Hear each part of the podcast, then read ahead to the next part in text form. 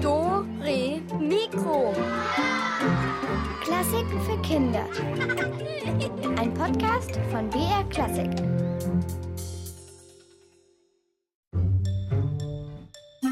Dore Mikro. Klassik für Kinder.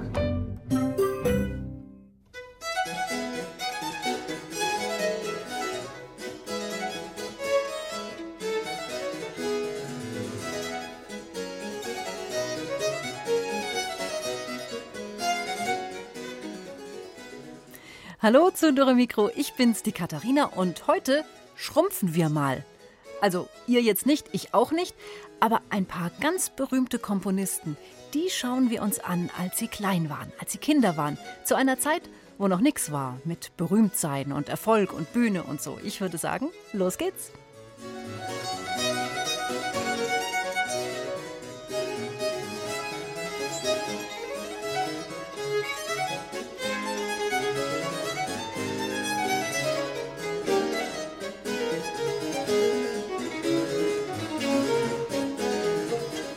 Ja, gerade habe ich es ja schon gesagt. Wir legen heute mal den Rückwärtsgang ein und schauen uns ganz berühmte Künstler an, als sie noch nicht berühmt waren.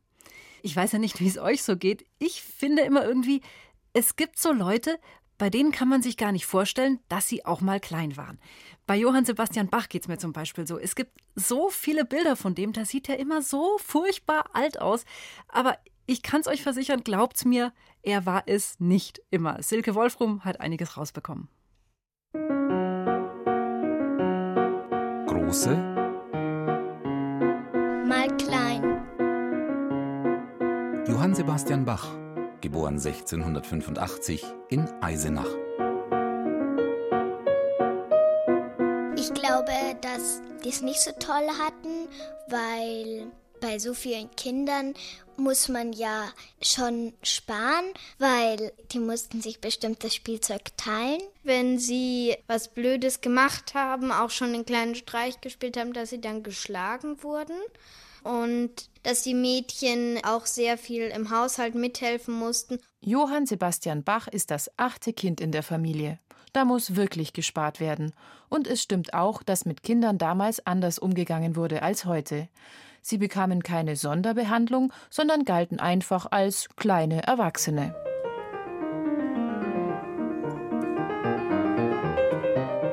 Für Johann Sebastian steht von Anfang an fest, was aus ihm werden soll. Musiker. Wie sein Vater und Großvater und Urgroßvater und Ururgroßvater und so weiter und so weiter. Fast alle seine Vorfahren sind Musiker. Und die meisten davon heißen übrigens auch Johann. Johann Egidius, Johann Christoph, Johann Michael, Johann Ambrosius, Johann Bernhard,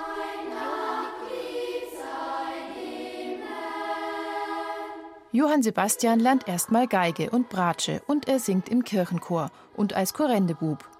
Die Korrende, das sind Jungen aus ärmeren Familien. In schwarzen Mänteln und flachen Zylinderhüten ziehen sie von Haus zu Haus und singen. Im Gegensatz zu vielen seiner Freunde macht Johann Sebastian das alles Spaß. Er ist wie besessen von Musik und will vor allem eines: Orgel spielen lernen.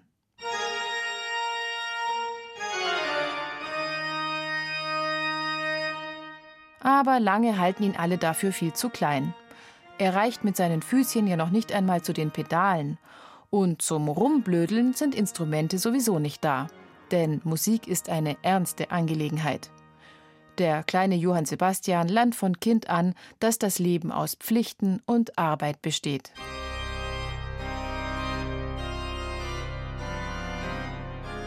Als er neun ist, stirbt seine Mutter und nicht viel später sein Vater. Johann Sebastian wohnt jetzt bei seinem älteren Bruder Johann Christoph. Der spielt die Orgel in dem Städtchen Ohrdruf. Aber auch er denkt, dass Johann Sebastian für das Orgelspielen noch zu klein ist.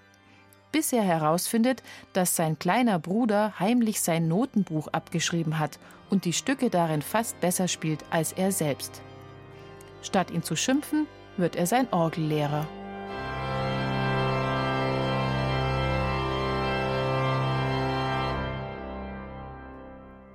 Kinder waren wie kleine Erwachsene. Naja, das war schon hart zu dieser Zeit, also so vor 250 Jahren. War übrigens bei Georg Friedrich Händel auch nicht anders. Bei dem war es auch ziemlich hart, allerdings aus einem ganz anderen Grund. Weil nämlich sein Vater extrem genervt hat. Der wollte ihn überhaupt nicht Musik machen lassen. Große Mal klein. Georg Friedrich Händel, geboren 1685 in Halle. Es könnte ja sein, dass im Restaurant so viel Musik gespielt wurde auch und vielleicht wurde mal ein Konzert mit der Geige aufgeführt und vielleicht hat er sich ja dann gedacht, ja, das sieht ja schön aus, vielleicht probiere ich das auch mal aus. Wenn in der Gastwirtschaft seines Vaters zum Tanz aufgespielt wird, dann ist Georg Friedrich sofort zur Stelle.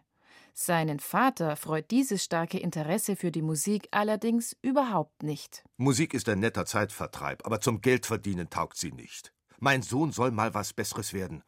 Georg Friedrich wird ein Rechtsgelehrter. Nicht einmal ein Instrument darf der kleine Händel lernen. Dabei wünscht er sich nichts mehr als das. Seine Mutter und seine Tante schenken ihm zum Geburtstag heimlich ein Klavikord. Das ist ein Tasteninstrument und schaut aus wie ein kleines Klavier. Sie stellen es auf den Speicher und Händel kann nur üben, wenn sein Vater nicht da ist oder aber in der Nacht. Eines Nachts wird er auf dem Speicher von seinem Vater entdeckt. Der ist natürlich stinksauer und lässt sich nur schwer beruhigen. Aber dann darf das Klavichord doch ins Wohnhaus gestellt werden und Georg Friedrich bekommt sogar einen sehr guten Lehrer den Organisten Friedrich Wilhelm Zachow.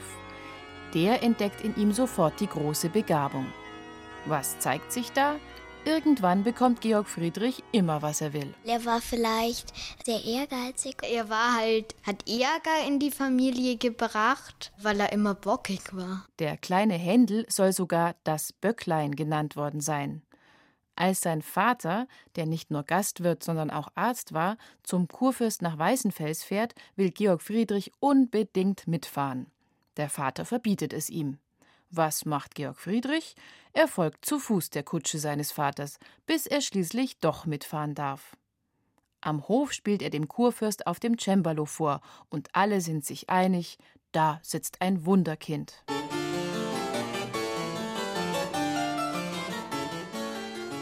Als Händel elf ist, wird er an den Hof in Berlin eingeladen und soll auch dort vorspielen. Daraufhin bietet der König von Preußen an, Händel eine Musikausbildung in Italien zu bezahlen und ihm dann eine Anstellung am Hof zu verschaffen. Doch wieder mal ist Händels Vater nicht einverstanden. Eure Durchlaucht, werter König, weil ich nun aber alt geworden bin und die kurze Zeit, die mir noch zu leben vergönnt, den Sohn gern bei mir haben möchte und überdies beabsichtige, selben auf der neuen Friedrichs-Universität zu Halle das Studium der Rechte machen zu lassen, so hoffe ich, Ihre Durchlaucht wollen allergnädigst verzeihen, dass ich meinen Sohn nicht nach Italien schicke. So. Tatsächlich schreibt sich Georg Friedrich später für das Studium der Rechtslehre ein. Aber zum Glück macht er dann doch mit der Musik weiter. Nur gut, dass Händel stur war, denn sonst könnten wir heute zum Beispiel nicht seinen berühmten Messias hören.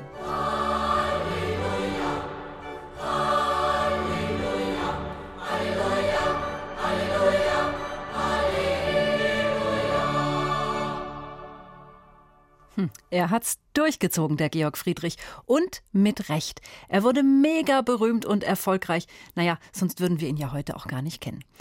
Dore Mikro wühlt heute tief in der Vergangenheit und sucht nach Infos zur Kindheit von großen Komponisten. Waren die immer schon so ernst und so fleißig oder was hatten die eigentlich für Hobbys? Tja, man fragt sich. Jetzt gibt's Musik von Wolfgang Amadeus Mozart und zwar als er noch ein Wolferl war, also so zwischen sechs und acht Jahren. Und danach treffen wir einen Musiker, der hatte auch wieder einen Vater, der genervt hat.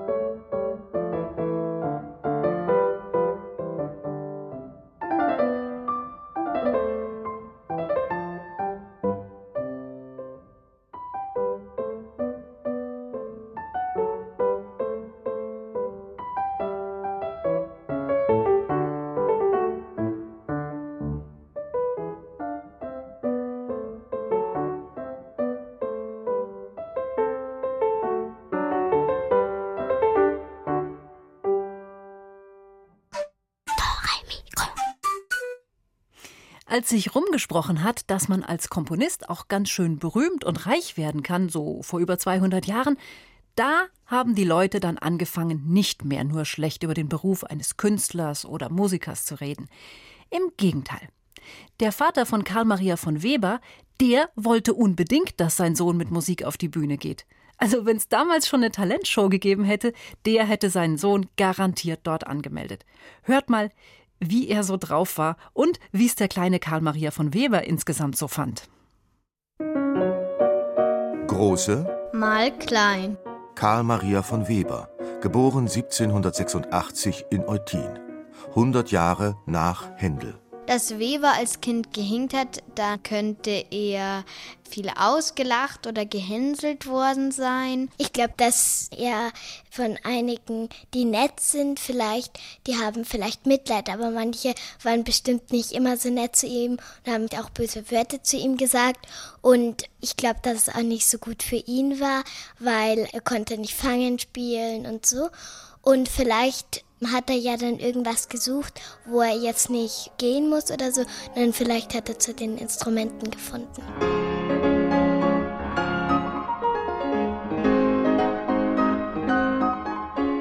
Wegen einer Knochentuberkulose kann Karl Maria von Weber erst mit vier Jahren laufen und muss sein Leben lang hinken. Ein Trauerklos ist deswegen aber nicht aus ihm geworden. Im Gegenteil, er ist witzig und hat tausend Ideen. Zur Musik kommt er schon über seinen Vater Franz Anton, einen ausgezeichneten Geiger. Dieser arbeitet nicht nur als Stadtmusikus, sondern übt in seinem Leben die unterschiedlichsten Berufe aus. Mit Karl Marias Mutter, einer guten Sängerin, gründet er ein Wandertheater. Wenn man in so einer Theatergruppe mitzieht, vielleicht hat er da auch mal gesagt, kann ich mitspielen oder so. Er könnte ja aufgetreten sein und es hätte ihm dann Selbstvertrauen schenken können. Und wie er dann, dann später Konzerte gegeben hat, dann war er vielleicht nicht mehr so aufgeregt und konnte es schon verarbeiten. Aufgetreten ist Karl Maria schon als Kind recht oft, denn sein Vater wittert in ihm das große Musiktalent und denkt sich, dass er mit seinem Sohn ganz gut Geld verdienen kann. Ich werde einen zweiten Mozart aus dir machen. Wir werden reich und berühmt. Und als erstes werde ich deine Kompositionen drucken lassen. Aber wir sagen, du seist erst elf und nicht schon zwölf Jahre alt. Das kommt beim Publikum immer besser an, nicht wahr, mein kleines Wunderkind? In Freiburg eröffnet Karl Marias Vater eine eigene Werkstatt für Notendruck und er haut tüchtig auf den Putz, wenn er von der ersten Oper seines Sohns erzählt, die dort aufgeführt werden soll. Er macht ihn wieder ein Jahr jünger, 13 statt 14, behauptet, Karl Maria sei ein Baron und schreibt, er sei ein Schüler Haydns. Da denkt natürlich jeder an den berühmten Komponisten Josef Haydn. In Wirklichkeit hat Karl Maria aber bei dessen weniger berühmten Bruder Michael Haydn gelernt.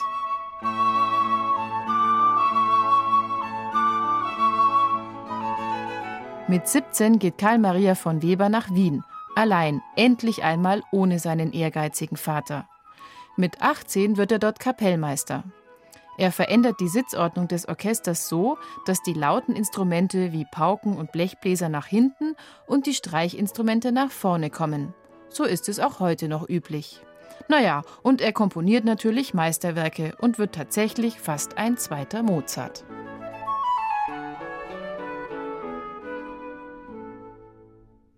Naja, hat ihm sein Dad ja auch irgendwie helfen wollen, gell? Ihm und irgendwie aber auch sich selbst, weil so ein Wunderkind bringt ja natürlich auch viel Geld nach Hause.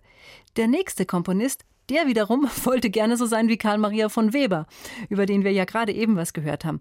Und endlich mal, er hatte nette, liebe Eltern. Natürlich, es ist ja auch wieder Zeit vergangen und je näher wir der heutigen Zeit kommen, desto entspannter sind natürlich auch die Eltern, also meistens jedenfalls. Und jetzt ist Richard Strauss dran. Und Geldsorgen, die gab es in der Familie Strauß jedenfalls keine.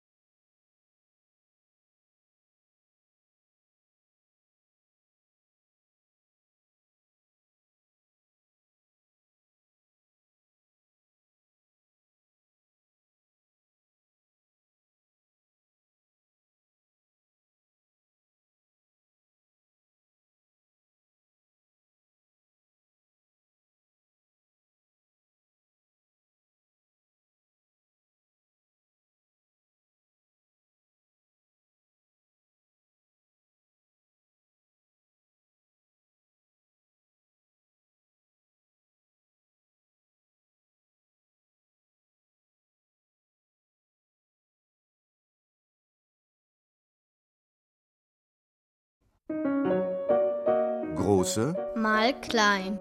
Richard Strauss, geboren 1864 in München, knapp 80 Jahre nach Karl Maria von Weber. Das könnte natürlich gut für ihn gewesen sein, wenn er viel Geld hat, weil wenn jetzt die Eltern lieb sind, was ich jetzt glaube, weil äh, wenn der Vater Hornspieler ist, steht er jetzt nicht negativ zur Musik und deswegen glaube ich, wenn sie jetzt eben das Geld haben, organisieren sie gleich einen Privatlehrer und dann konnte er auch lernen eben mit Lehrer, weil viele Musiker mussten sich hier selber beibringen und das ja, finde ich dann ganz positiv für ihn.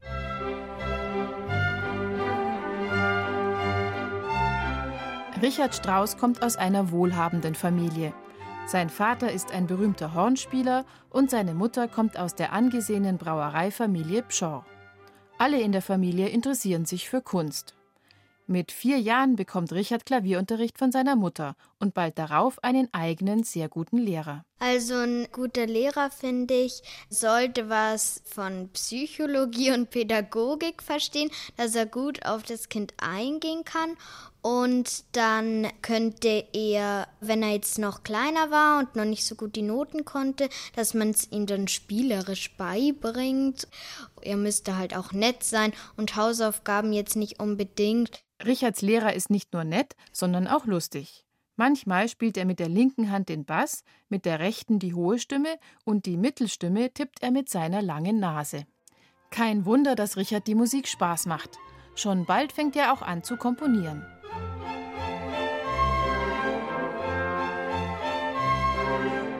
Einschneidendes Erlebnis ist für ihn sein erster Besuch der Oper. Es wird der Freischütz von Karl Maria von Weber aufgeführt. Zu Hause hat der siebenjährige Richard die meisten Partien schon auf dem Klavier gespielt.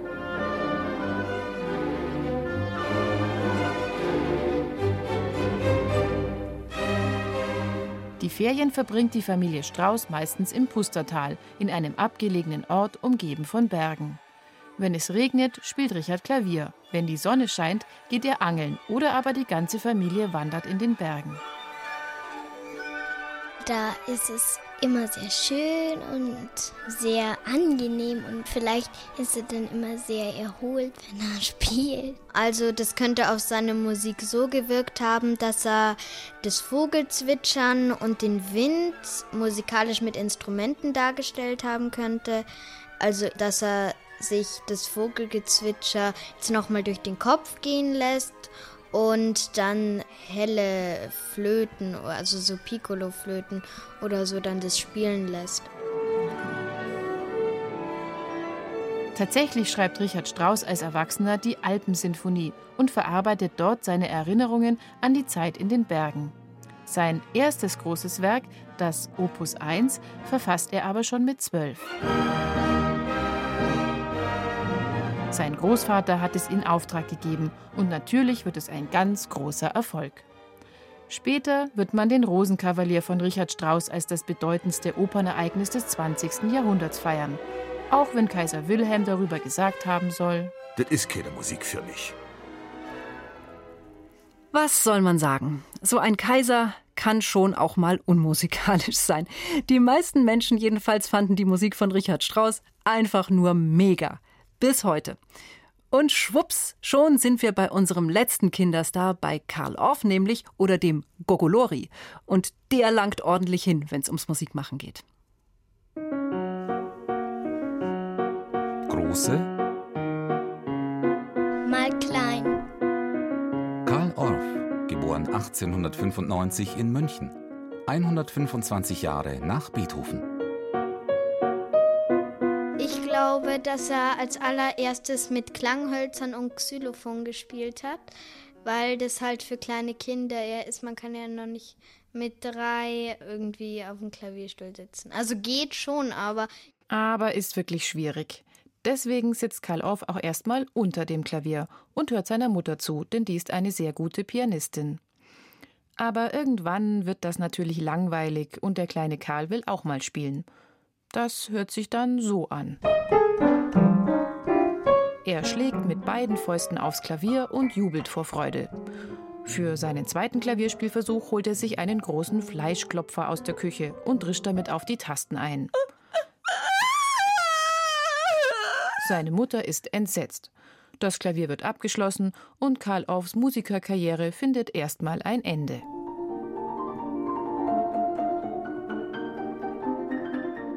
Aber da die Offs nun mal eine musikalische Familie sind, möchten sie Karls frühes Interesse für die Musik durchaus fördern. Also schenken sie ihm erstmal eine Trommel. Dann eine Blechtrompete, ein Glockenspiel und eine Mundharmonika. Und Karl bläst und klopft auf alles drauf oder hinein. Mit fünf Jahren erteilt ihm seine Mutter dann endlich Klavierunterricht. Aber für Karl gibt es nicht nur die Musik. Er liebt auch die Heldengeschichten, die die Haushälterin Fanny ihm und seiner Schwester Mia abends im Bett erzählt. Und nachher haben sie den Räuber Kneißl überall gesucht, in ganz Bayern. Und eine Scheißangst haben sie gehabt vor ihm. Jesus, jetzt hab ich ja falsch vorgesagt. Sag das ja nicht deine Eltern, Gugulori, sonst verzeih ich euch nix mehr, gell? Gugulori ist Karls Spitzname. Seine Schwester nennt Fanny Shatterhex. Mit vier sieht Karl auf dem Oktoberfest zum ersten Mal ein Kasperltheater und ist begeistert. Zu Hause spielt er alles nach, später kommen Marionetten hinzu und irgendwann wird er zu Hause selbst zum Schauspieler. Das Theater gefällt ihm genauso gut wie die Musik. Alles in allem hat Karl eine schöne Kindheit. In den Ferien fährt die Familie aufs Land nach Unteralting in der Nähe vom Ammersee. Dort spielt Karl mit den Bauernbuben und hilft bei der Kartoffelernte. Die Natur, das Theater, die Musik, das ist für Karl alles viel interessanter als die Schule. Denn da langweilt er sich nur.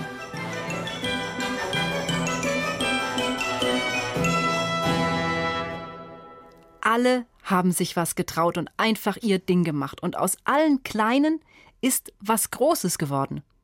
Wenn ihr jetzt noch mehr Lust auf Musikgeschichten und Hörspiele habt, dann besucht uns doch einfach mal im Internet unter www.br.de-kinder.de. Übrigens könnt ihr da natürlich auch jede Sendung noch mal nachhören in unserem Podcast. Und nächstes Ferienwochenende sind wir natürlich auch wieder am Start. Diesmal mit der Humpelhexe, die sich auf die abenteuerliche Jagd nach dem geheimnisvollen Hexengold macht. Bis dann, ich wünsche euch eine super schöne Zeit. Eure Katharina.